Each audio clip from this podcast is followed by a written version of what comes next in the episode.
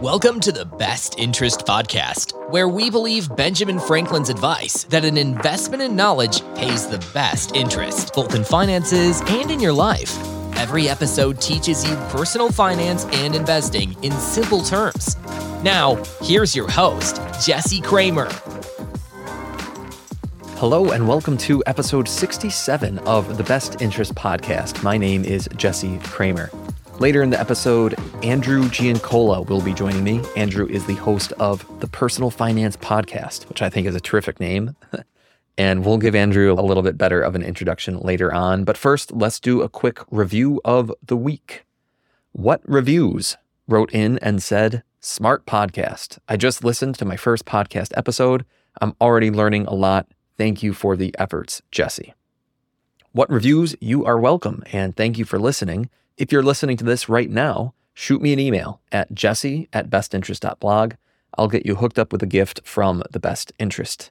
Now, before Andrew Giancola joins us, I wanted to share a couple stories about humble beginnings. It's something that Andrew and I will talk about later in the episode, about the beginning of personal finance journeys, where we came from. And I just thought of a couple interesting anecdotes that I wanted to share with you guys because there's some interesting lessons there. So the first one, one of my money beginnings, it was either two thousand one or two thousand two. So I would have been eleven or twelve years old.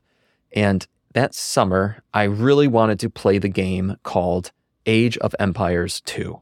Now, it's a computer game where you start out controlling a small village and you collect some resources, you grow the village larger. Eventually, you start raising up an army.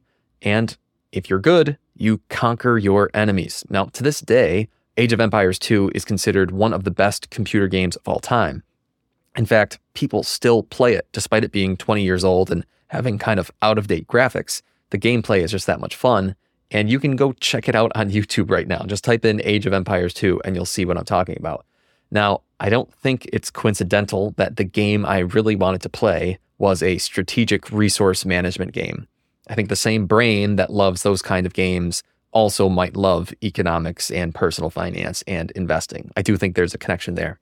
But my problem when I was eleven or twelve years old was the game cost fifty dollars, and I didn't have fifty dollars. And my parents, great as they are, they weren't going to simply gift me fifty dollars for a computer game. I had to earn the money. And I'm sure I probably could have done chores around the house and earned an allowance, something like that, but I had a different idea. It was the birth of a little bit of an entrepreneurial spirit. My older brother was uh, playing summer baseball in, in a league that summer. And my idea was to open up a small concession stand and to sell food or drinks or whatever it was to the fans. My dad, thankfully, he agreed to lend me some money to go out to Sam's Club. If you're not familiar, Sam's Club, it's kind of like a Costco or a B J's. It's a bulk store, and uh, my dad lent me some money to buy some inventory. And I remember buying waters, bottled water, and soda cans, candy bars, and I think also those small bags of chips. Before every game, I'd, I'd load up a cooler with some ice, throw the drinks in there, and then I'd sit behind home plate with my little sign. Thankfully, it worked. Over the course of the summer, my revenue ended up being over one hundred dollars, so even after paying back my dad that initial loan, I had more than enough to buy Age of Empires two. I think the fact that I had to earn the money made it even sweeter. The game was awesome. No regrets in doing so. I had hours and hours of fun playing that game in, in my, you know, twelve to teenage years.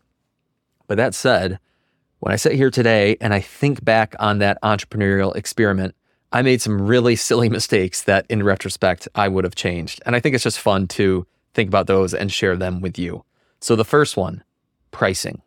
Now, I remember having this, this logic in my head when I was a stubborn twelve-year-old that I was going to take the, the unit price of my inventory, I was going to double it, and then round up to like the nearest five or ten cents in order to set the price of the goods that I sold. So as an example, if a bottle of water cost twenty-one cents to buy at Sam's Club on a, on a per-unit basis, I was going to double it to forty-two cents and then round it up to forty-five.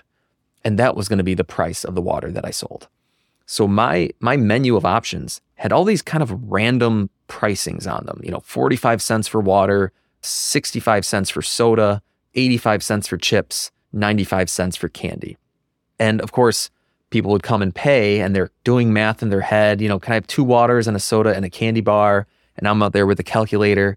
And The reason why is because in my twelve-year-old mind, like, am, am I being cheap? Or, you know, I, I don't want, I don't want to price gouge people. I just, I think this is a fair and equal way of doing things. And of course, by far the easier way is just round to the fifty cents, maybe round to the quarter, round to the nearest dollar. Make it so that customers can very easily do math. Make it so that I can very easily do math. Make it so that customers have the exact change ready because they're probably working mostly in dollar bills and quarters. As a twelve-year-old, you don't really think of those things. Now as an adult, you do. Uh, and speaking of, the products themselves, again, in retrospect, the big sellers were the soda and the water, by far. Most adults, they don't want a candy bar. They don't want bags of chips. Some of the kids maybe did. But again, in retrospect, it's like, who are my clients? What do they really want? Make sure that my products work for them. I think part of this lesson might have to do with the fact that I was maybe a little bit on the shy side, or certainly I was uneasy about going up to groups of strangers. So what I would do is I would simply sit behind home plate behind my cooler. I had a sign, I think, that said that I was selling something. And usually over the course of the game, people would see other customers coming up, buying something from me, and they'd realize, oh, that kid back there is is selling water. But at least for the first few innings, and, and potentially even for the whole game, I'm sure there were fans who would have bought water for me, except they had no idea that there was a kid behind home plate, behind the fence, selling water from a cooler.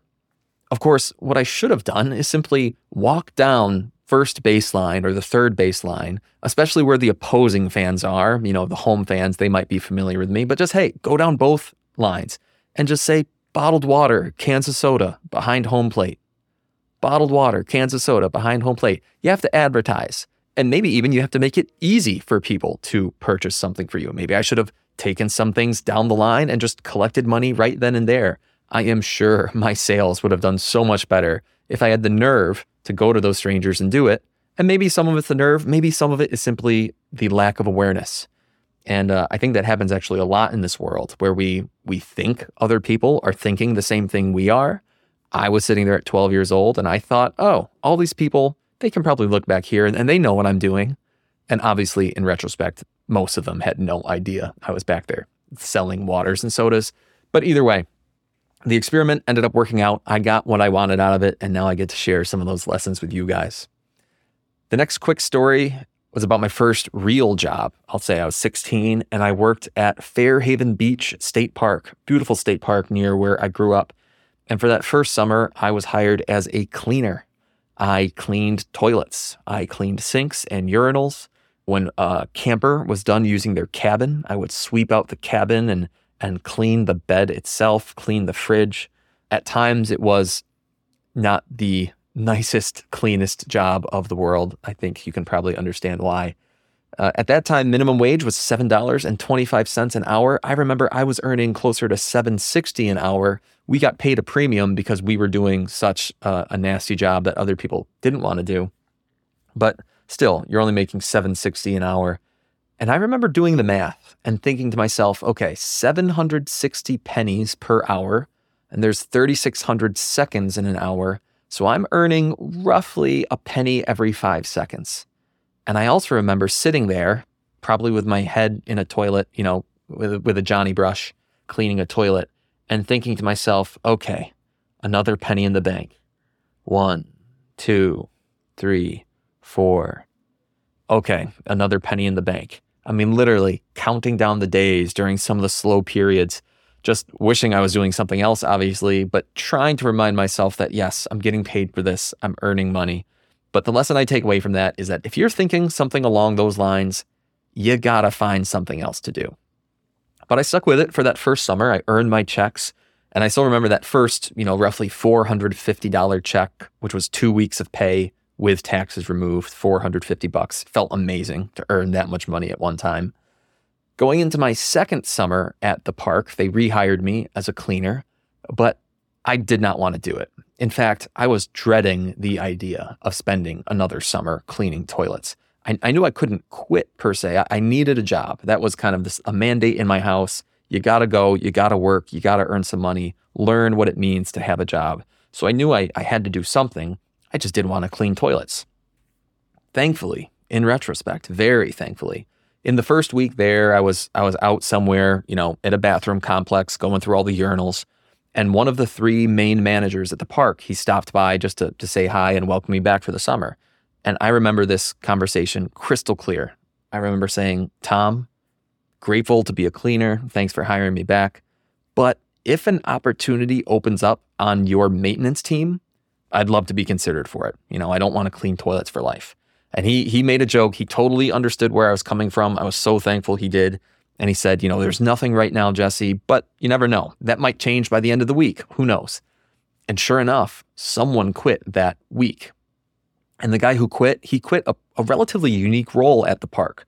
Most of Tom's maintenance team, they worked the day shift Monday through Friday. So they worked eight to four Monday through Friday. And they did things like they mowed lawns, they replaced window screens, they split wood. You know, they did manual labor from eight a.m. to four p.m. during the week. My role, the one that I ended up getting hired for, was more of like the night shift. It started at ten a.m., but it went all the way to eight p.m., and I worked Thursday through Sunday. I was also the weekend shift. And it was this hybrid of some of the physical labor that the maintenance team did, but also some in-the-field customer service. For example, when a camper called to complain that the previous tenants at their campsite left a mess, I would get called from the main office to drive down to that campsite, you know, apologize, try to patch things over, calm them down, clean up the mess, and make it all better. So once the rest of the maintenance team left at four p.m., I was one of the only people left. And on weekends, I was one of the only people around. And I had the autonomy to work on whatever happened to need to be worked on right then. And I also had the autonomy to chat with park goers or just people in the park who needed to speak with someone. And I loved that job so much more than being a cleaner. It was a perfect job for me. I spent some time on my feet. I was outside a lot. Sometimes I was driving the trucks around the park, visiting different campsites. I did some manual labor. That was fun. And I was always talking to people, solving their problems, having a chat. It was a little bit of everything. I know that I was never counting the pennies as they dribbled into my imaginary piggy bank. If I hadn't gone out of my way to ask Tom for other opportunities other than cleaning, I probably would have cleaned toilets until I quit in frustration. And that right there is another really powerful lesson. No matter what you're doing out there, no matter what your job is, I think you have the power to at least start planting the seeds. If you want to make changes, you can start planting the seeds. For me, my most recent career change came from planting the seeds that I, I started with the Best Interest. I was working as an engineer. I loved talking about and writing about personal finance and investing. I started the Best Interest blog. I then started the Best Interest podcast. This acted as my resume to a large extent. And when push came to shove, and eventually I said, you know what, I think I might want to change careers. And I want to change careers in a direction further into personal finance and investing. The Best Interest was my resume that said, I'm really serious about this. And I think you should take me seriously. And I think I'd do a good job working for you. Here I am working at a, a fiduciary wealth management firm, no regrets at all, only looking forward, not looking back. And I can tie some of those connections back to these interesting stories from early in my financial life. Here's a quick ad, and then we'll get back to the show. Every week, I send a quick free email to thousands of readers that shares three simple things. One, my new articles and podcasts. Two, the best financial content of the week from all over the internet. And three, a financial chart that explains some important concept in the news that week. It's a great primer to boost your financial know-how. Uh, but Jesse, I don't want another email. Well, this might not be for you, but I do hear you, which is why I make it very short, sweet, and full of only the essentials. While eighteen percent of people who sign up eventually unsubscribe, and thirteen percent of people who are signed up haven't opened it in the past three months, a whopping sixty-six percent of subscribers read my email at least once a month. They're enjoying it, and maybe you will too. You can subscribe for free on the homepage at best interest dot blog. Again, that's a free, no-strings-attached subscription at best interest dot blog. So with that, let's bring on Andrew Giancola. Andrew is the host of the Personal Finance Podcast, which is a pretty awesome name for a personal finance podcast, right? Over the last three and a half years, Andrew has published hundreds of podcast episodes covering personal finance, investing, business strategies, income sources, the stock market, and real estate investing. Eight million downloads later, Andrew is now here joining us on the Best Interest Podcast.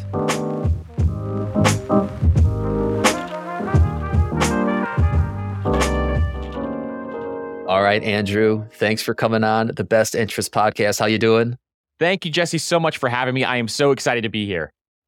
Awesome, man. Well, let's let's jump right in. I know a little bit about your backstory, and I want to share your backstory. I think it's really important for listeners to know your backstory. So tell us a story, if you would, from your days of living paycheck to paycheck. Absolutely. So I graduated from college, and when I graduated from college, I had a job where I only made thirty thousand dollars per year, and I very quickly realized that I had a problem. I had an income problem. And so I started to live paycheck to paycheck. Now, this is not a person who did not understand personal finance. For me, I used to love personal finance. I would read different personal finance books. I was super mm-hmm. interested in it, even as a teenager. So I understood what I needed to do, but I did not implement what I needed to do. And there was a moment in time where I went to a gas pump and I went to go fill up my gas tank. And I realized at that moment in time, I did not have enough money to fill up my entire gas tank. Now, to be fair, this is a Chevy Suburban. It was a big car. But at the at the same principle, I didn't have the one hundred dollars I needed to fill up this gas tank. And so at that point in time, I was so frustrated and I was so mad at myself that this has happened that I decided to make a complete change. So probably for the first six months of being in the real world, the corporate world, I was living that paycheck to paycheck. And I made a bunch of different drastic changes, which is what I teach a lot of people now, in order to get out of that paycheck to paycheck cycle. And some of the things that I did was first creating a cash buffer, just so I had some cash on hand to be able to take care of any small emergencies that came up. I made sure that I, you know, got rid of any debt that I had. So I had a couple thousand dollars on credit card. I got rid of that as fast as I possibly could, eliminated that debt. I tried to then actually fully fund an emergency fund. So I had three to six mm-hmm. months in my emergency fund and ended up having six months. And then from there, started to invest my dollars. But these were kind of the steps that I take. And I think wealth building is a step-by-step process. And there are tactical things that you can absolutely do in order to get yourself out of that paycheck to paycheck cycle. But the other side of the coin is the income side. And so I realized very yeah. early that I had a major income problem. So I focused on different ways to increase my income, which we can talk about more here. But I think those two sides of the equation, figuring out what are the steps I need to take in order to kind of reduce my expenses and increase my income, are the two drastic changes when it comes to money. I love that. And it's funny, as you're telling that story, I thought of the hero's journey. The hero's journey, for those not familiar, I mean, I'm, I might butcher the definition a little bit, but it's kind of this classic story, the story that's old as humanity. You know, Luke Skywalker in Star Wars, Harry Potter, all these famous stories have the hero's journey. And part of the hero's journey is, is basically hitting rock bottom and picking yourself up from there.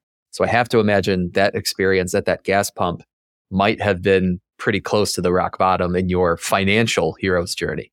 That is absolutely right. And one of the main things that I did very early on is I realized that I needed to shift my money psychology. And this was the biggest factor for me in making sure that I could actually figure out what to do with my money. So I think money is honestly ninety percent psychology, and I think it's ten percent of like the know-how and what you know. And I read a book called The Millionaire Next Door, which probably a lot of your mm-hmm. listeners have already read. And what that is, is it kind of teaches you, hey, this is actually how millionaires act day to day, where I used to think, you know, they were buying the fancy houses or the Lamborghinis. But instead, what was really happening was I needed to actually save and accumulate my wealth over time and build that wealth for the long term. So I made a, those small changes, but the psychology shift was probably the biggest thing for me, was learning how to master my money psychology. I love that. I recently, Andrew, I, I changed some of the wording on my homepage, inspired by FinCon, where we met. And uh, I wanted to kind of hone in on who I am providing this content for, who my ideal listeners and readers are. And and one thing I focused on is it's, you know, hard ideas with simple explanations, people who know the basics, they want to learn more, and they want to become the millionaire next door. That exact verbiage, because I think it is, it is a, it's not necessarily rocket science, but it's about getting these simple habits right, changing your mindset to make sure that you're thinking about money the right way, not in the Lamborghini Ferrari way, but in the way that people can slowly and surely become millionaires over time.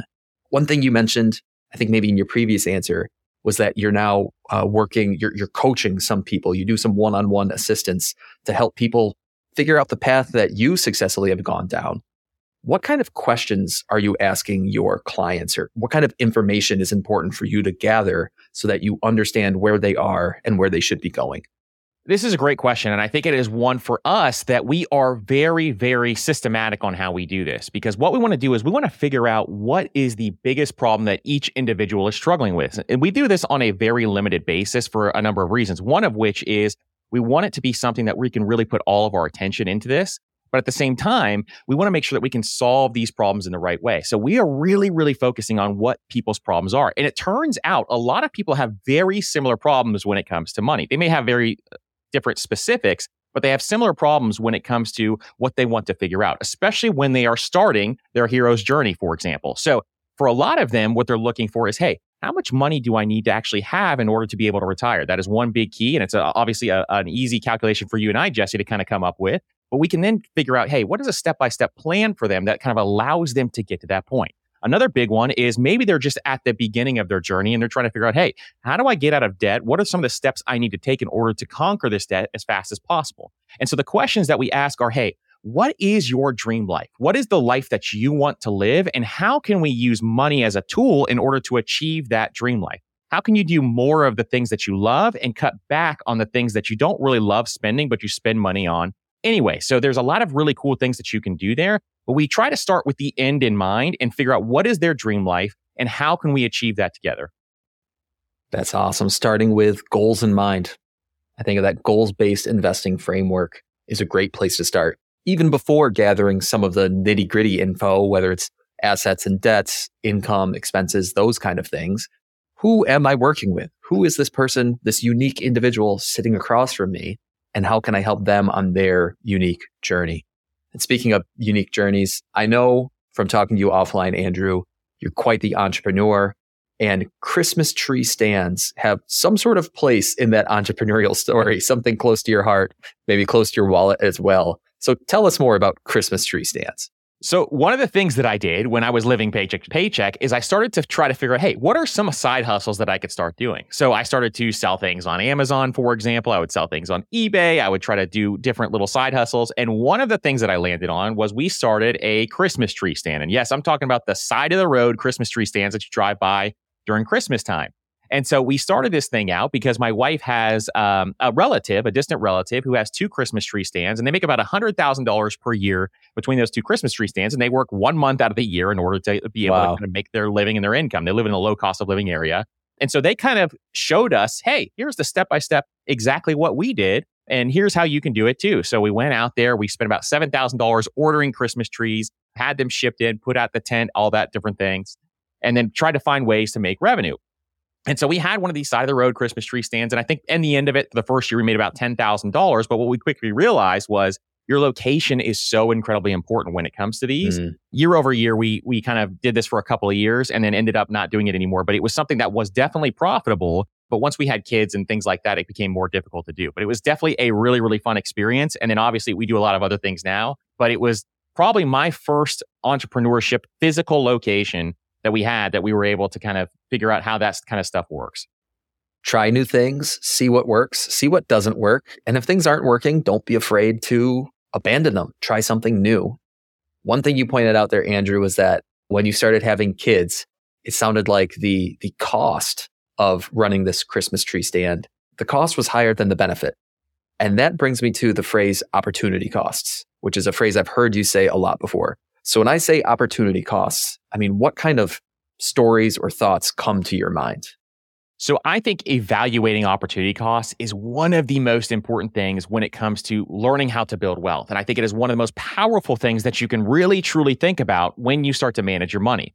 So there's a bunch of different things when it comes to opportunity costs. First of all, it's time. So how much time and how much return on hassle, as my friend Nick Majuli says, does something take in order for you to take advantage of it? So for example, the Christmas tree stands was not worth the return on hassle based on having young kids and having a bunch of different things happen in life and other opportunities coming up. So that's the first question is, how much time is this going to take me? The second question is, how much money is this going to cost me now, but also in the future? And you've got to evaluate what those numbers are. So there are a bunch of million dollar money decisions that I think a lot of people need to think about, some of which are things like your mortgage interest, for example. So you can think about your mortgage interest.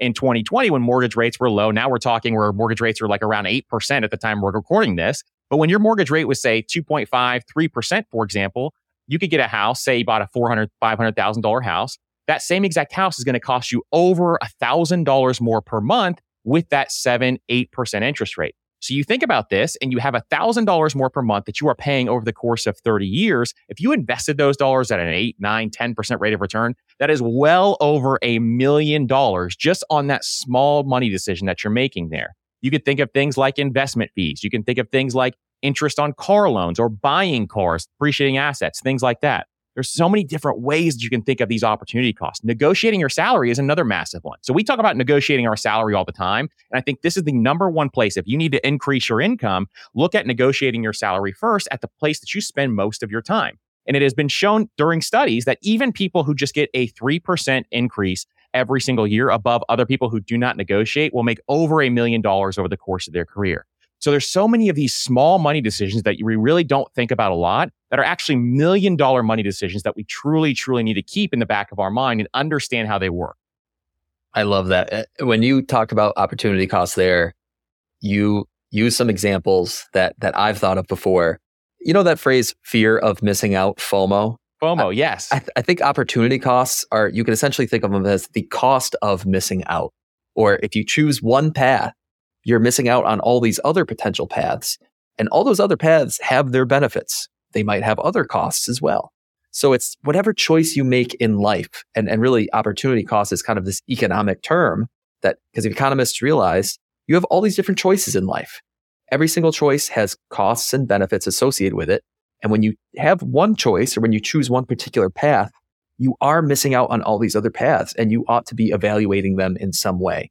Sometimes you can measure that in dollars and cents.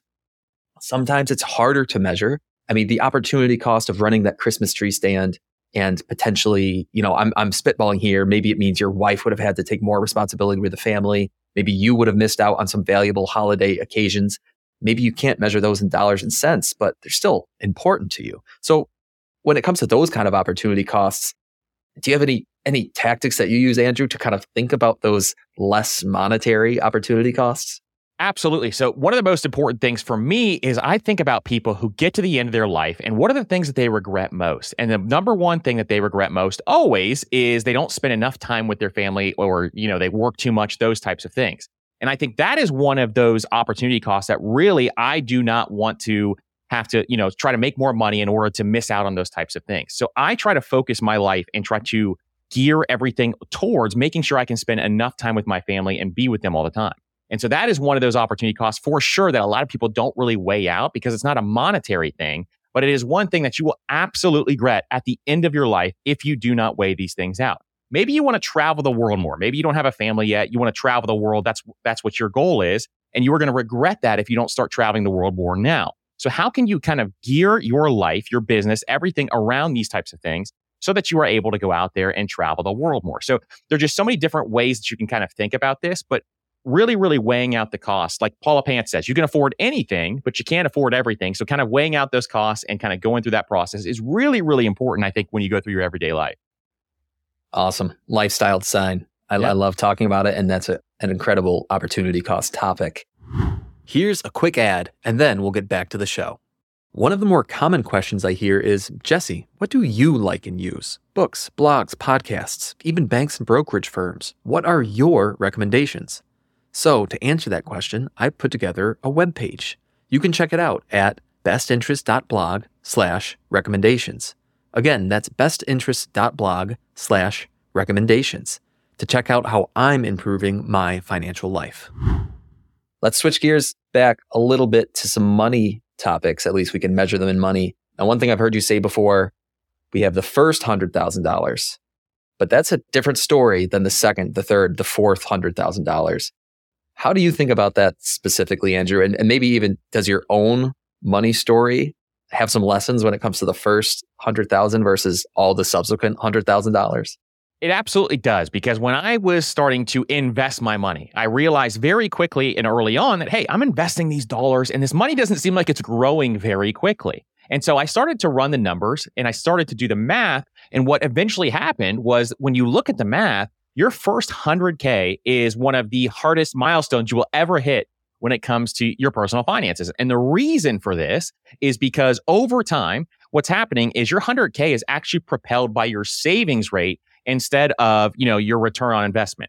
So the key here is, and I've got examples that we could talk about too, but the key here is understanding that your savings rate is what is going to propel you to your first one hundred K. Then after you get to your first one hundred K, then compound interest is going to start to come into play more. You're going to see your accounts grow a little more, and it's going to flip-flop from what it is early on. So say, for example, that you start to try to save five thousand dollars per year at an eight percent interest rate. So if you do something like that, where you're saving five thousand dollars per year, that means about seventy-five percent of your first one hundred K is going to be your savings rate, and about twenty-five percent is actually going to be your return on investment. So you can look at this over time, and it's going to be even very similar, even if you save fifteen thousand dollars per year. The difference between those two things is massive, but it's not that much when it comes to your first one hundred K. So your first one hundred K mm-hmm. is really, really difficult to get to. But then once you hit that number, it's not some magical number, but it's a it's a great milestone to hit where you can start to see some rate of return when it comes to your investment. So if you are a new investor, if you've just started investing, I have this question all the time, and you don't see your accounts moving very much, you don't see, you know, a huge return on investment. What's happening here is your savings rate needs to propel that. So it's so important to start to save early and often. And then over time, you're going to see a massive difference as time goes on. Yeah. I mean, even you just use some rough numbers. You used five percent earlier. So let's continue using that. I mean, by the time we retire, most of us listening to this, hopefully we have some goal. Maybe it's maybe it's a million dollars. Let's just use a nice round number there. A five percent return on a million dollars, fifty thousand dollars in one year. That gets you halfway to your next one hundred K. Whereas when you're starting out, putting in that five hundred dollars a month or something like that, it's going to take you a long time to get to that first one hundred K. So it is interesting. I see it with some of my clients, Andrew. Compound interest is magical.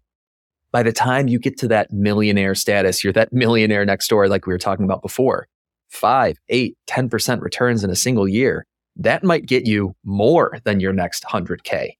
And it, it feels amazing compared to the how hard it was, how much of the struggle was when you were a young adult like you and I. And really, you were the one who had to save and push for that first one hundred K. Exactly. I almost think of it as as someone who is out there and you're really just doing all the work. You can think of an entrepreneur at the very beginning. They are doing all the work trying to build out this business. And then all of a sudden they think about, hey, I'm going to hire employees. You can think of your dollars as little employees that are going to start to work for you over time. And over time, it's just going to grow more and more and more. But that first one hundred K is so incredibly hard to hit. And I think even Charlie Munger has a bunch of different quotes on how difficult your first one hundred K is. And so I think it's a really, really interesting way for new investors to really make sure that you understand how this works. Stay patient. It's going to take you seven, eight years to get to your first one hundred K. Uh, and that's okay. That is something that is okay. It is going to accelerate over time. You just have to be patient. I love that because I think there are people listening right now who haven't hit their first one hundred K yet. That's totally fine.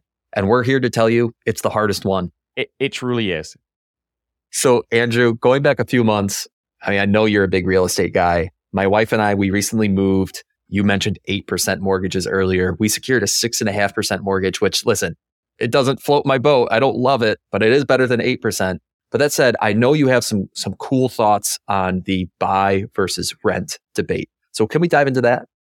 Absolutely. So I think for a lot of people, they need to understand how to run the numbers when they buy their own personal residence. So we talk about this a lot when we buy rental properties, things like that. You need to run the numbers and make sure that you're running the numbers so you can see if your property is cash flowing.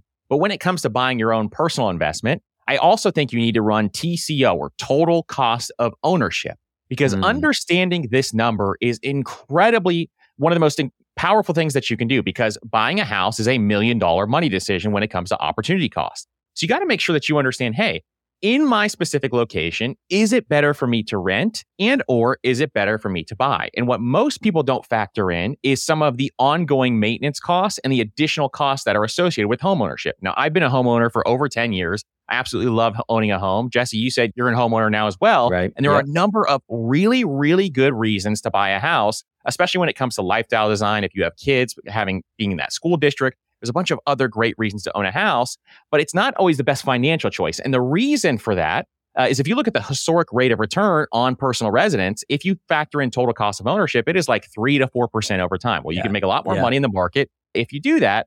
So running total cost of ownership is really important. I'm talking about things like insurance or ongoing maintenance, landscaping, those types of things, and making sure you run all those numbers. And we have a spreadsheet that we always ha- uh, talk about where it runs total cost of ownership for you. And then you could put in your local uh, rental rates as well.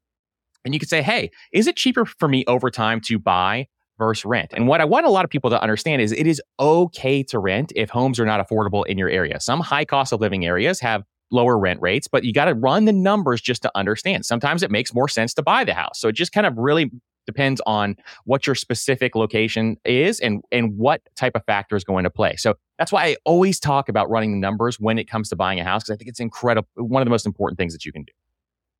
I agree completely. I think let the math guide you. That's something I definitely believe in. And I think we talk about a lot on The Best Interest. And another important thing to point out there that you said, Andrew, is there might be scenarios where listeners out there, they do run the numbers. Homeownership ends up making sense for them. But despite that, it still doesn't mean that homeownership is a great investment. Homeownership is expensive. And personally, I advise people, don't think of your home as an investment.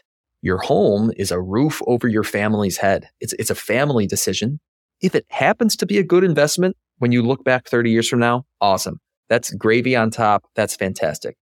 Your investments should be something other than your primary home. Again, this is my opinion. This isn't necessarily an objective fact. The one objective part of it, though, is what you alluded to, which is historical rates of return on residential real estate. They're not that great, especially when you account for inflation, just the, the total cost of home ownership. It's not really a good investment. So you shouldn't go into home ownership expecting it to be one. Exactly. And you hit the nail on the head. It is a family decision. It is a decision that you really need to make for your family, but it should not be the majority of your net worth. And the worst thing that you can see for a lot of people, especially now in the baby boomer generation, I'm sure I'm, Jesse, I'm sure you see a lot of clients this way, is that a lot of them have the majority of their net worth in their home. And it is really, really hard to become wealthy or build wealth if the majority of your net worth is only in your home and it's not in other assets and income producing assets like stocks, bonds, index funds, those types of things. So that is one of the keys really to, to making sure that you are building wealth in the correct way, is not having all of your net worth in your home. And because it's not that great of an investment, like you said, it is more so a family decision. And there's a bunch of other reasons why you should own a home, but as a financial investment, it should not be the number one priority. Totally agree. Andrew, if people want to check you out and hear more of your cool takes, your your great thoughts, how can people get a hold of you? How can people find the Personal Finance Podcast? So you can find the Personal Finance Podcast on any podcast player, uh, whatever one you're listening to right now, you can find it there. And then we are also at mastermoney dot co is our newsletter. So we put out a newsletter every single Thursday. Uh, so if you want to check that out, it's mastermoney dot co slash newsletter. Awesome. We'll throw it all in the show notes. Andrew Giancola of the Personal Finance Podcast, thanks for stopping by the Best Interest Podcast. Thank you so much for having me. This is amazing. Thanks for tuning in to this episode of the Best Interest Podcast. If you have a question for Jesse to answer on a future episode, send him an email at jesse at bestinterest dot blog. Again, that's Jesse at bestinterest dot blog. Did you enjoy the show? Subscribe, rate, and review the podcast wherever you listen. This helps others find the show and invest in knowledge themselves, and we really appreciate it. We'll catch you on the next episode of the Best Interest Podcast. The Best Interest Podcast is a personal podcast meant for education and entertainment. It should not be taken as financial advice and is not prescriptive of your financial situation.